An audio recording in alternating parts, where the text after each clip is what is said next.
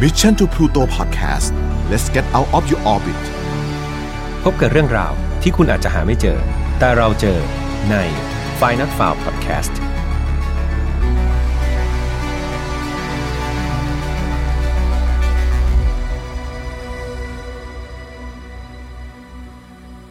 สวัสดีครับ ยินดีต้อนรับเข้าสู่ Final f a r Podcast ซีซั่นที่ 2 นะครับ วันนี้เช่นเคยครับ คุณอยู่กับผมแฮมทัชพลนะครับ วันนี้เรามาถึง episode ที่ 44 กันแล้วครับ จริง ๆ ตั้งแต่ตอนทำ Final Fear เนี่ย ผมก็เริ่มจากเรื่องแปลกๆเนาะใครที่ฟังตั้งแต่ season แรกเนี่ยก็จะเห็นว่าผมก็จะเอาเรื่องแปลกๆจากทั่วทุกมุมโลกเนี่ยมาเล่าให้ฟัง จนกระทั่งมา season ที่2ครับเราก็เปลี่ยน เป็นแนวคดีฆาตกรรมกันบ้าง ซึ่งก็หยิบมาเล่ากันหลายคดีพอสมควรเนาะแต่ว่าในอีกหนึ่งแขนงของคดีต่างๆเนี่ยมันไม่ใช่มีแค่การฆ่ากันธรรมดา แต่มันจะมีเรื่องของการรวมกลุ่มครับ หรือว่าลัทธิประหลาดประหลาดเนี่ยที่เอาสาวกต่างๆเนี่ยมารวมกลุ่มกัน และสุดท้ายจุดจบเนี่ยมันก็อาจจะเป็นความตาย ก็เป็นเรื่องที่ผมอยากจะหยิบมาเล่าเหมือนกันเนาะและที่สำคัญครับวันนี้ผมมีเรื่องสำคัญมาก ๆ เลยอยากจะแจ้งทุกคน แต่ขออุบไว้ก่อนนะครับ เดี๋ยวตอนท้ายคลิปจะบอกนะว่ามันคืออะไร แต่อยากจะบอกเลยว่า มันต้องถูกใจแฟนๆของไฟนอตฟาวแน่นอนนะครับ เรื่องราวในวันนี้ครับมันมีเรื่องของความตายเข้ามาเกี่ยวข้องรวมถึงเรื่องของเพศด้วยนะครับ ดังนั้นต้องแจ้งทุกๆ ครั้งนะครับอย่าเพิ่งเบื่อกันเนาะว่าไฟนอตฟาวของเราเนี่ยไม่ได้สนับสนุนความรุนแรงทุกประเภทครับทุกเรื่องที่อยากมาเล่าเนี่ยก็ให้เป็นแนวทางป้องกันตัวเองไว้ เราจะได้ถอดบทเรียนนะครับจากอดีตที่มันไม่ค่อยดีนี่แหละมาป้องกันไม่ให้มันเกิดกับเรา แล้วก็คนที่เรารักนะครับเรื่องราวนี้ครับมันเริ่มจากผู้ชายคนหนึ่งนะครับที่ชื่อว่าเวอร์นอนโฮเวลครับเขาเกิดเมื่อวันที่ 17 สิงหาคมปี 1959 ที่เมืองฮิวสตันรัฐเท็กซัสนะครับ ต้องบอกว่าครอบครัวของโฮเวลเนี่ยเขาก็ไม่ได้เลี้ยงดูเขาดีมากนะครับ ตอนที่เขาเกิดมาไม่เท่าไหร่เนี่ย พ่อเขาก็ทิ้งเขาครับให้เขาอยู่กับคุณแม่เพียงลำพัง แถมแม่ของเขาเนี่ยก็เรียกว่าเป็นประเภทแบบติดเหล้าหนักมาก ๆ ดังนั้นพอเวลาเมาครับก็มาใช้ความแรงกับโฮเวลเป็นประจำเลยครับ จนกระทั่งแม่ของโฮเวลเนี่ยเขาไปเจอผู้ชายคนใหม่ครับ แล้วก็ได้แต่งงานใหม่ เขาก็เลยทำการส่งโฮเวลเนี่ยที่เป็นเหมือน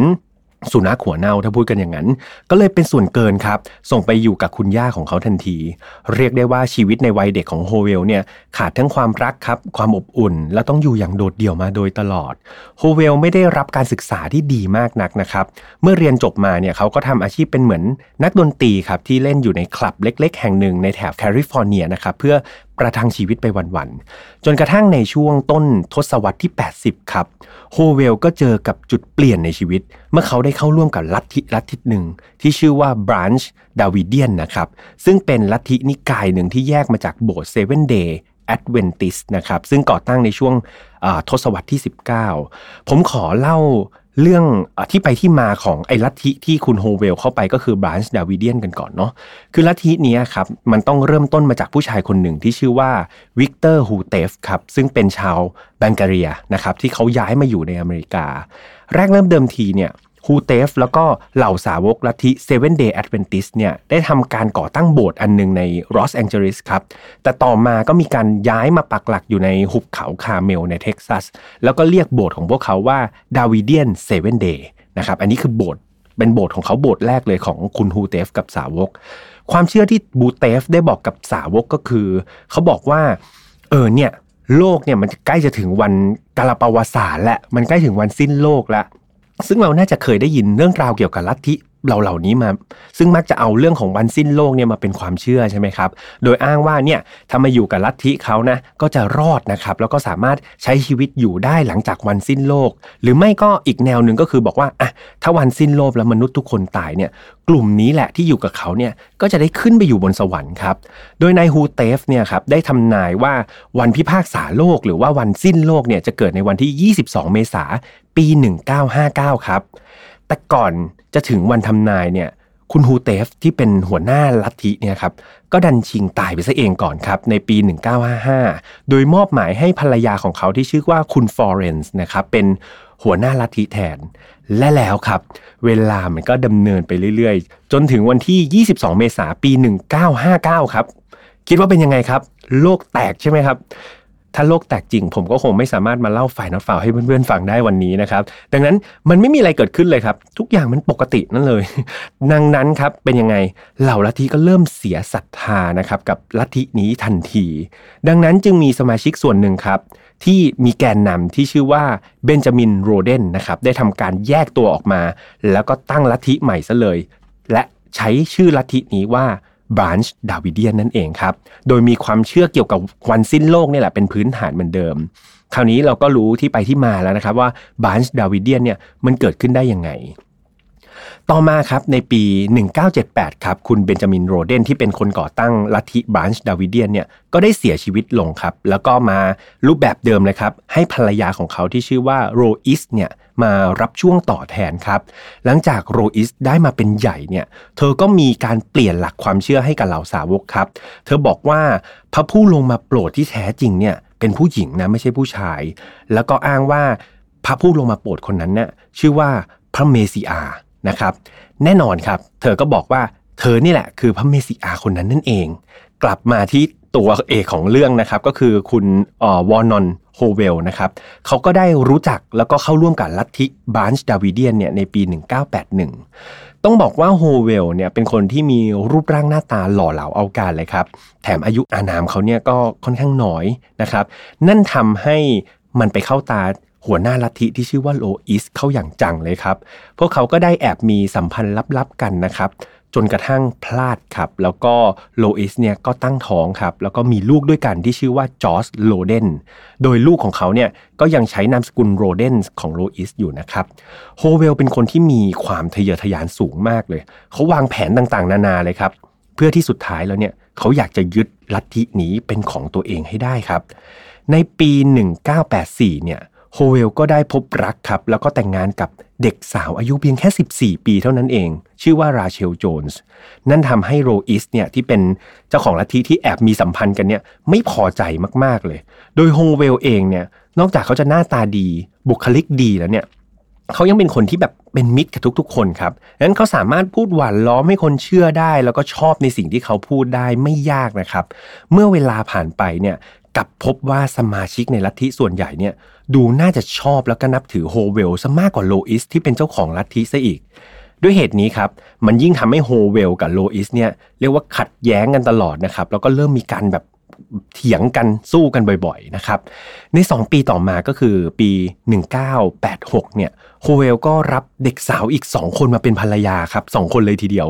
โดยมีคนแรกนะครับอายุ 13 ปีที่ชื่อว่าคาร์เรนดอยนะครับแล้วก็อีกคนหนึ่งนะครับไม่ใช่ใครที่ไหน เป็นน้องสาวของราเชลโจนที่เป็นภรรยาคนแรกของเขาเนี่ยครับซึ่งมีอายุแค่ 12 ปีเองนะครับคือได้ภรรยาใหม่ 2 คนคนหนึ่ง13 คนหนึ่ง12 ก็เรียกว่าเป็นคนที่รักเด็กทีเดียวนะครับ เท่ากับตอนนี้เขามีภรรยาถึง 3 คนแล้วแถมแต่ละคนเนี่ยอายุน้อยมากๆเลยครับ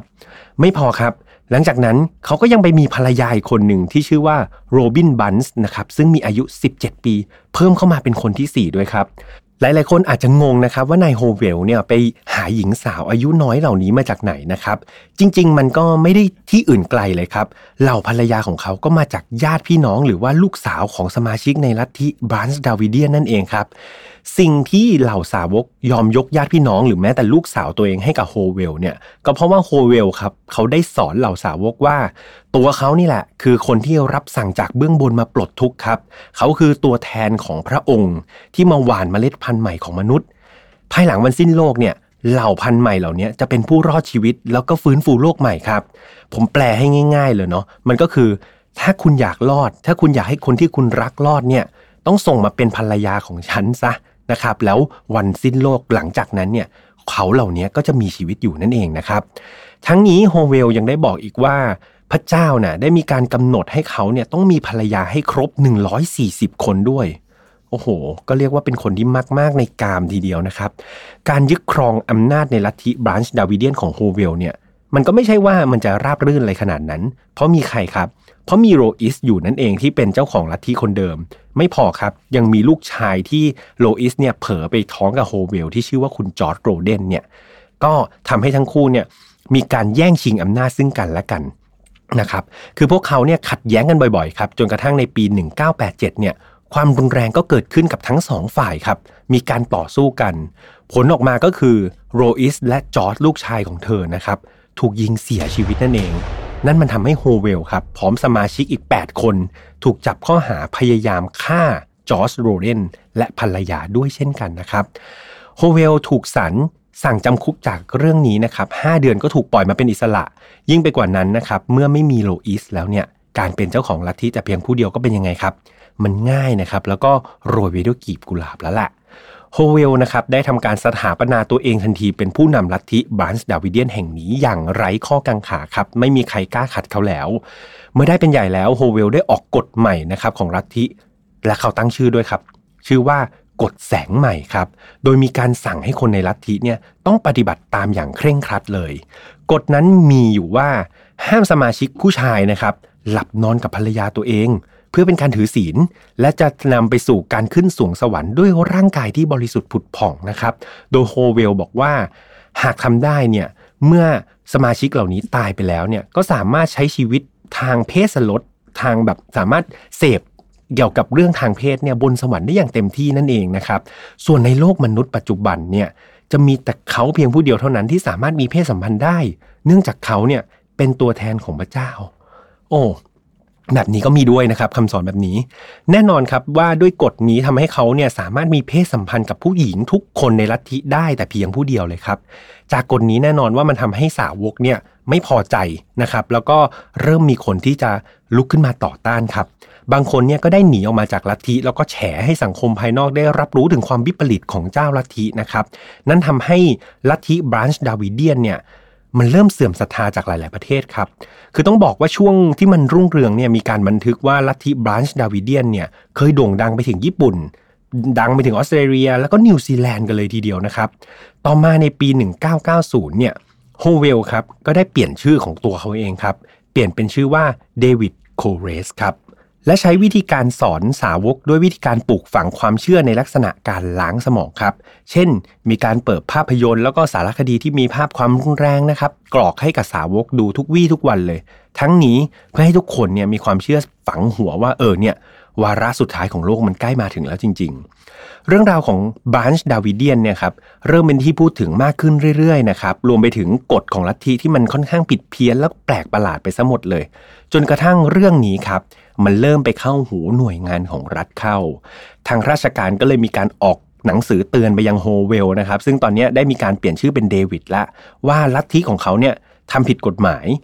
ในลัทนี้นะครับ ในลัทธินี้นะครับ นอกจากเดวิดเองเนี่ยยังมีสมาชิกที่สำคัญอีกคนหนึ่งเลย เขาชื่อว่าสตีฟชไนเดอร์นะครับ ซึ่งคนนี้จะทำหน้าที่ลักษณะเหมือนเป็นเลขาของลัทธินะครับ โดย เขาจะรับผิดชอบในการจัดการจัดระเบียบบริหารงานต่างๆ ในลัทธิ ไม่ว่าจะเป็นการผลิตอาหารการรักษาโรคนะครับ นั่นมันทำให้คนในลัทธิเนี่ยไม่จำเป็นจะต้องติดต่อกับโลกภายนอกในระยะเวลาเป็นปี ๆ เลยนะครับ เพราะว่าทุกอย่างเนี่ยนายสตีฟชไนเดอร์เนี่ยเป็นคนจัดการให้คนในลัทธิหมดเลย แต่แล้วครับ ในเดือนพฤษภาคมปี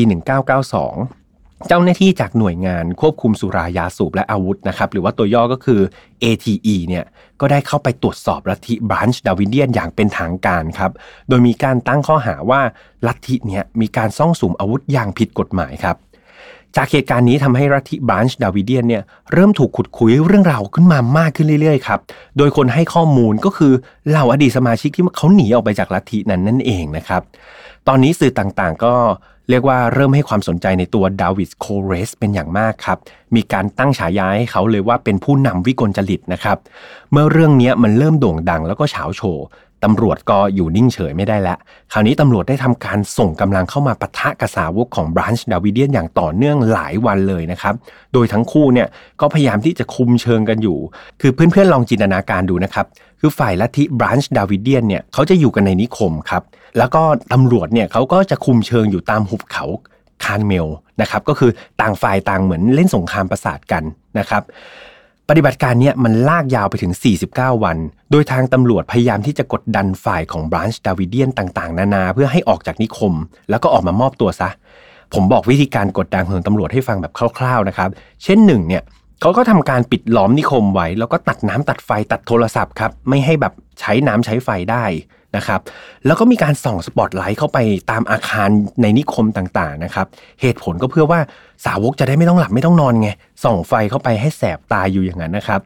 การกดดันนี้มันก็ได้ผลอยู่ครับ มันทำให้สมาชิกของลัทธิบางส่วนเนี่ย ซึ่งส่วนมากเป็นเด็กกับคนแก่นะครับราวๆ35คนก็รู้สึกว่าไม่ไหวละ แล้วเขาก็ออกมามอบตัวครับ แต่ในนิคมเองก็ยังเหลือสมาชิกอยู่อีกหลายคนเลยทีเดียว ทางฝ่ายเดวิดบ้างนะครับ ก็มีการส่งจดหมายออกมาข่มขู่ทางตำรวจว่า เนี่ยถ้าไม่หยุดกระทำนะ เขาจะฆ่าสาวกทุกคนในนิคมทิ้งให้หมดเลย รวมถึงเขาจะฆ่าตัวตายตามด้วย ซึ่งถ้าไม่อยากให้เขาทำอย่างนั้นนะครับตำรวจจะต้องถอยออกไปแล้วก็อย่ามายุ่งกับเขาซะ นะครับแต่แล้วในที่สุดครับวันที่ 28 กุมภาปี 1993 ตอน9โมงเช้านะครับ9โมงครึ่งประมาณนี้ ทางเจ้าหน้าที่ก็นำกำลังกว่าร้อยลายครับ ได้บุกเข้าไป เรียกว่ารายล้อมอาณานิคมบริเวณนั้นเอาไว้ทั่วเลยครับ ซึ่งต้องบอกว่าเจ้าหน้าที่ที่ถูกส่งเข้าไปนั้นนะก็เป็นคนที่แบบมีความสามารถในการต่อสู้อยู่ในระดับสูงเลยนะครับ โดยภารกิจแรกที่ทางเจ้าหน้าที่ถูกส่งเข้าไปเนี่ยเขาบอกว่าต้องจับกลุ่มนายเดวิสโคเรสที่เป็นหัวหน้าลัทธิให้ได้ จากนั้นค่อยปล่อยตัวสาวกออกมาครับ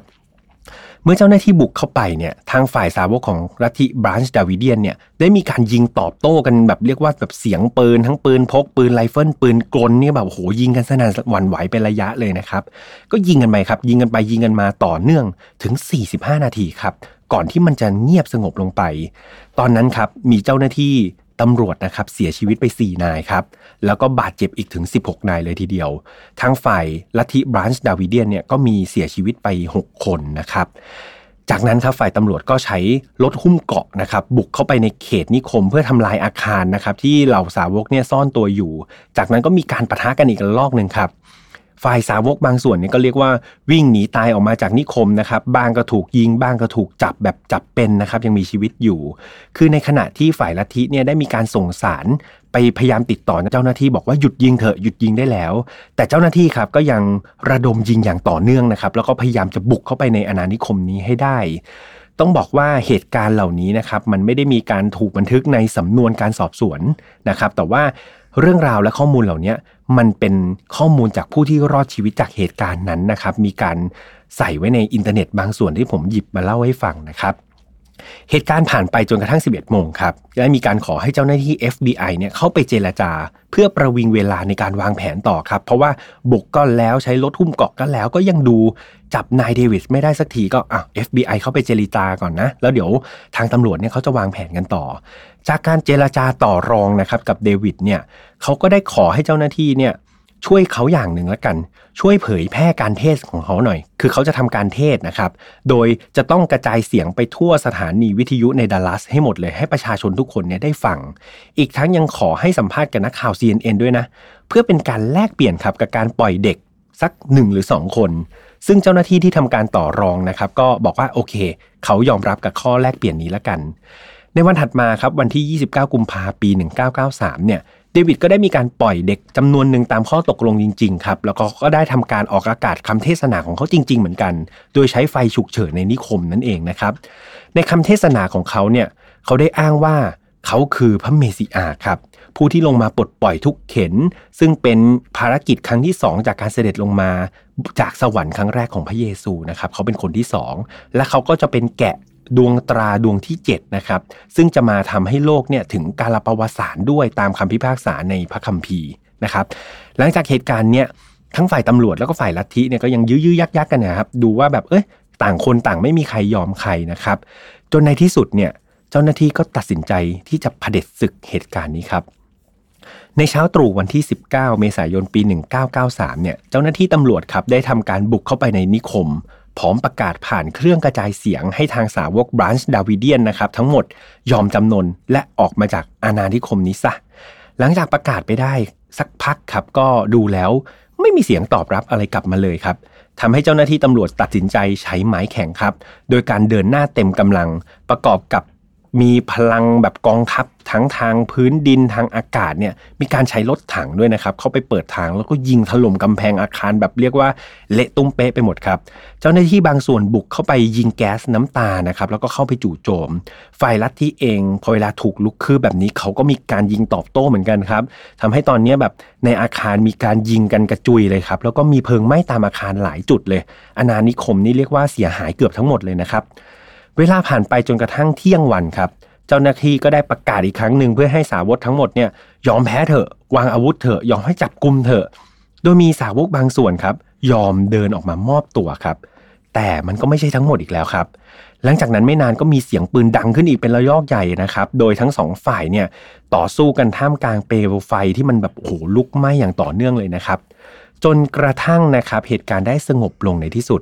เจ้าหน้าที่ได้ทำการสำรวจเคลียร์พื้นที่เพื่อตรวจสอบความเสียหายครับ แล้วก็ค้นหาศพผู้ที่เสียชีวิตที่คาดว่าน่าจะติดอยู่ในอาคารเหล่านั้นครับ ซึ่งก็ได้พบกับร่างที่พวกเขาเชื่อว่าน่าจะเป็นนายเดวิดแล้วก็เลขาของเขาก็คือสตีฟชไนเดอร์นะครับ อยู่ในสภาพที่แบบถูกไฟคลอกไหม้เกรียมเลยนะครับ นอกจากนี้ครับเป็นเรื่องที่น่าเศร้ามากๆเลยก็คือ พบศพ เหล่าสาวกในสภาพไม่เกี่ยมเช่นกันครับ ในนั้นมีทั้งผู้หญิง คนแก่แล้วก็เด็กด้วยนะครับ ก็เป็นที่สลดใจของเจ้าหน้าที่ที่ไปพบเจอนะครับ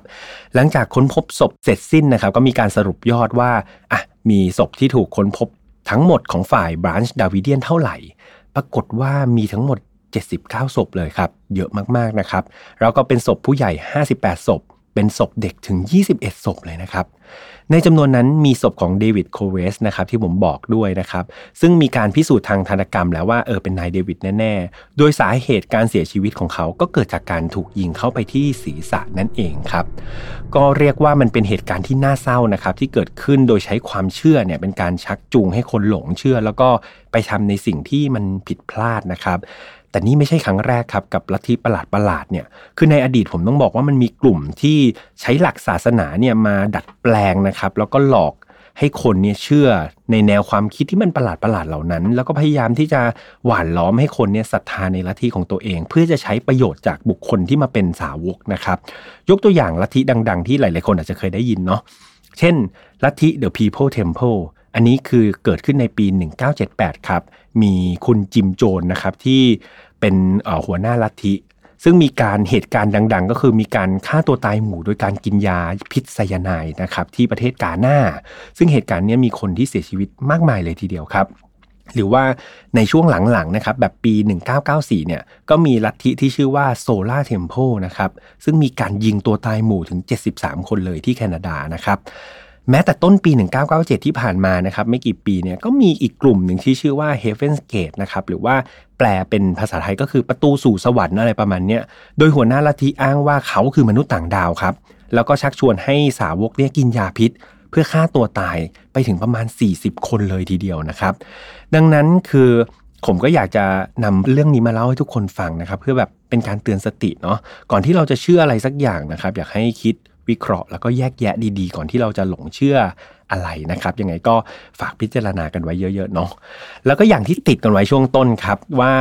เรามีเรื่องจะมาบอกแฟนๆไฟนอตฟาทุกคนครับ แล้วก็ผมกับทีมงานเนี่ยตื่นเต้นกันมากๆเลย คือช่วงหลังๆ เราต้องบอกว่าเรามีการพูดคุยผ่าน YouTube กันเยอะมากๆนะครับมีเพื่อนๆเข้ามาคอมเมนต์ให้กำลังใจ แล้วก็พูดคุยในคดีนี่มันเยอะมากๆเลย รวมไปถึงผมเจอว่าบางโพสต์ก็มีการแชร์ประสบการณ์ตัวเองด้วยนะ แล้วก็มีเพื่อนๆเข้าไปตอบเข้าไปให้กำลังใจเข้าไปปลอบใจกัน จนผมคิดว่าเออครอบครัวนี้มันดูน่ารักแล้วก็อบอุ่นมากๆนะครับ ดังนั้นวันนี้ผมและทีมงานไฟนอตฟาว จึงอยากจะชวนทุกคนเข้ามาเป็นครอบครัวของเราจริง ๆ ครับ นั่นก็คือ f i n a l f i l e Family ครับ แน่นอนว่ามันไม่ใช่ลัทธิประหลาดแบบที่ผมเล่าไปนะครับ